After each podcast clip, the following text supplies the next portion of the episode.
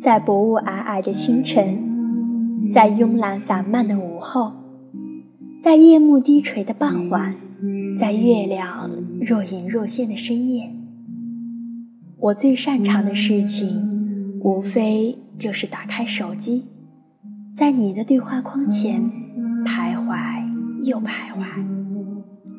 这像极了学生时代的我们。很想靠近一个人的时候，就不断增加路过他书桌的机会，样子很是不经意，心里却早就咚咚咚的跳个不停。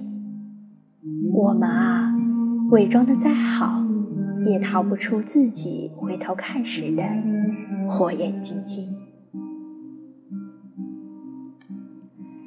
亲爱的听众朋友们，晚上好。我是赛宝仪，这里是周一为你朗读。听久了深沉的文字，偶尔也想和你分享一些轻松自然的。它甚至不需要什么样的意义，只需要在舒缓的节奏里，伴随你自己的声音，让你明白此时此刻你在想些什么。亲爱的听众朋友们，赛宝仪呢？希望用声音来陪伴你，温暖你，同时和你说一声晚安，